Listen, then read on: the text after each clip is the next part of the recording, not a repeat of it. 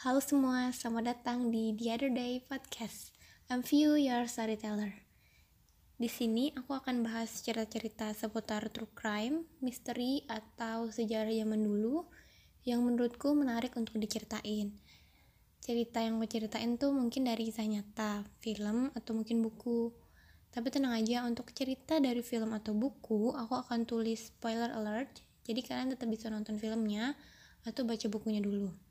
Oh iya, kalau kalian punya saran seputar kasus, film, atau buku yang ingin aku ceritain lewat podcast ini, kalian bisa kirim ke emailku di shampootalker at gmail.com. Nanti aku tulis emailnya di deskripsi. Oke, okay, so please enjoy the story. Here's the story from the other day.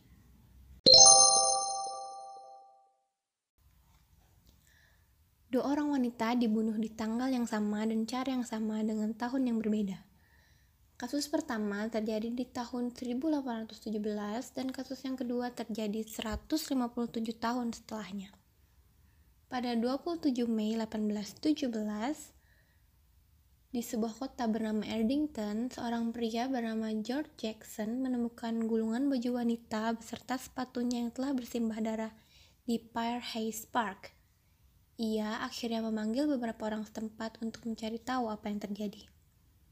Pada saat itu, akhirnya mereka menemukan dua pasang jejak kaki di sekitar taman tersebut. Yang setelah ditelusuri mengarah ke arah mayat seorang wanita bernama Mary Ashford. Mary Ashford adalah seorang gadis berumur 20 tahun yang bekerja sebagai housekeeper di kota tersebut. Pada tanggal 26 Mei, sehari sebelum ia meninggal, ia pergi ke Birmingham untuk menjual produk-produk dairy agar bisa mendapat uang tambahan. Malam harinya, ia memiliki janji dengan temannya yang bernama Hannah Cox untuk pergi ke pesta dansa, karena hari itu ialah hari libur nasional. Mary berkunjung ke rumah Hannah untuk mengganti bajunya dengan baju yang lebih bagus, sebelum pergi ke pesta dansa. Baju yang ia kenakan ke pesta dansa tersebut ialah baju yang baru ia beli. Di pesta tersebut, Mary dan juga Hannah yang berparas cantik dapat dengan mudah menemukan pasangan dansanya sepanjang pesta berlangsung. Hannah Cox berpasangan dengan seorang pria bernama Benjamin Carter, sedangkan Mary bersama pria bernama Abraham Thornton. Abraham Thornton adalah seorang tukang bangunan di kota itu. Mary dan Hannah bersenang-senang bersama pasangan mereka selama berpesta. Hingga pada tengah malam, Mary dan Abraham memutuskan berpisah dengan pasangan Hannah dan Benjamin. Mary menghabiskan malam tersebut bersama Abraham Thornton. Pada pukul 3.30 pagi, seorang saksi melihat Mary Ashford berjalan sendiri menuju ke rumah Hannah Cox. Pada saat itu, tanggal sudah menunjukkan tanggal 27 Mei 1817. Mary sampai ke rumah Hana pukul 4 pagi. Di situ Mary ingin mengganti bajunya dan ia sempat berbicara sebentar dengan Hana. Mary lalu pergi dari rumah Hana pukul 4.15, yang berarti ia berada di rumah Hana sekitar 15 menit. Seorang saksi kemudian melihat Mary berjalan ke arah sebuah area bernama Bell Lane pukul 4.30. Saat itulah terakhir kalinya Mary terlihat sebelum akhirnya ditemukan meninggal pukul 6.30. Penyebab kematian Mary sendiri adalah pencekikan dan juga telah diperkosa sebelum akhirnya dibunuh. Kejadian tersebut menjadi kasus besar di era itu. Kejadian meninggalnya Mary ini menjadi kasus besar di era itu hingga orang-orang setempat ingin menemukan pelaku pembunuhan tersebut. Lalu orang-orang mulai mencurigai Abraham Thornton karena hanya ialah yang menghabiskan malam itu bersama Mary sebelum akhirnya ia terbunuh. Abraham Thornton saat pertama kali diberi kabar bahwa Mary telah mati, ia berkata ia tidak percaya dan ia merasa kaget dan shock. Ia tampak tidak tahu apa-apa dan tampak tak bersalah.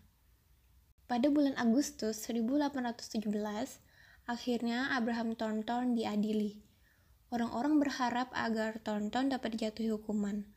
Namun sidang berlangsung dengan singkat yaitu hanya dengan waktu 6 menit. Ia pun dinyatakan tidak bersalah. Ada beberapa hal yang dipertimbangkan hakim sebelum memutuskan hal itu.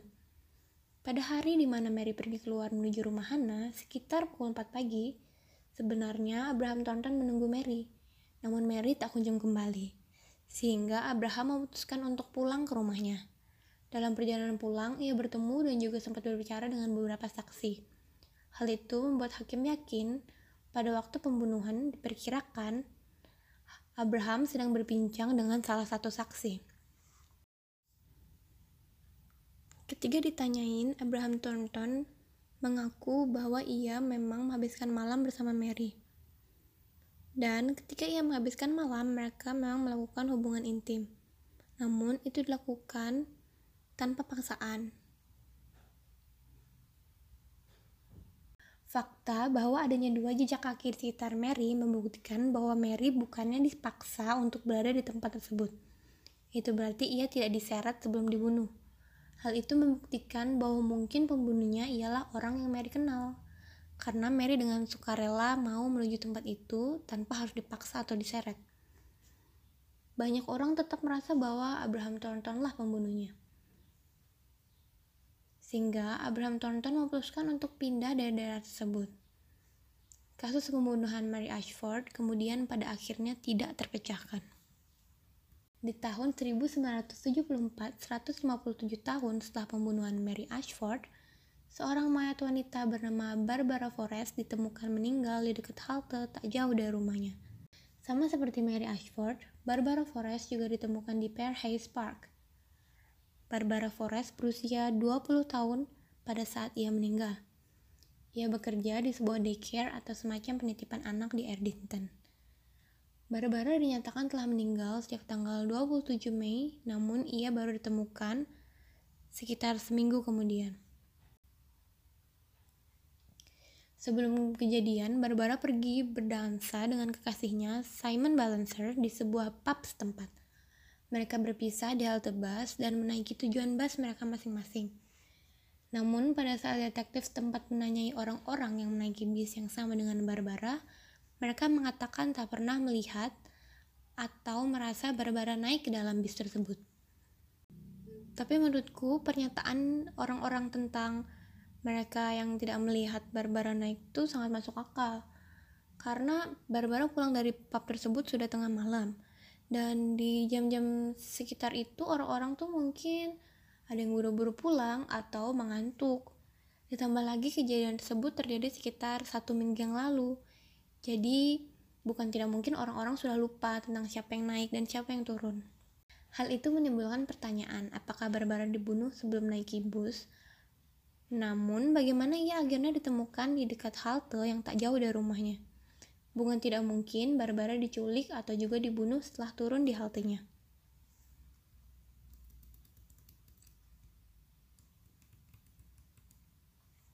Pada akhirnya, seorang saksi berkata bahwa ia melihat sebuah mobil terparkir sekitar halte tempat kejadian pada hari Barbara terbunuh. Setelah ditelusuri, mobil tersebut ialah milik rekan kerja Barbara yang bernama Michael Thornton. Iya bener, kalian gak salah denger. Nama belakang tersangka utama di dua kasus ini sama, yaitu Thornton. Penyelidikan terhadap Michael Thornton pun dilaksanakan, dan ditemukan bekas darah di salah satu celananya. Ibunya juga bersaksi palsu tentang Thornton yang membuat orang-orang semakin yakin Michael lah pelakunya. Michael Thornton akhirnya berhasil diadili, namun pada akhirnya dinyatakan tidak bersalah karena kurangnya bukti. Dari kasus tersebut, ada terlalu banyak kesamaan yang terjadi. Mary dan Barbara dibunuh dengan cara yang sama, yaitu diperkosa lalu akhirnya dicekik hingga mati.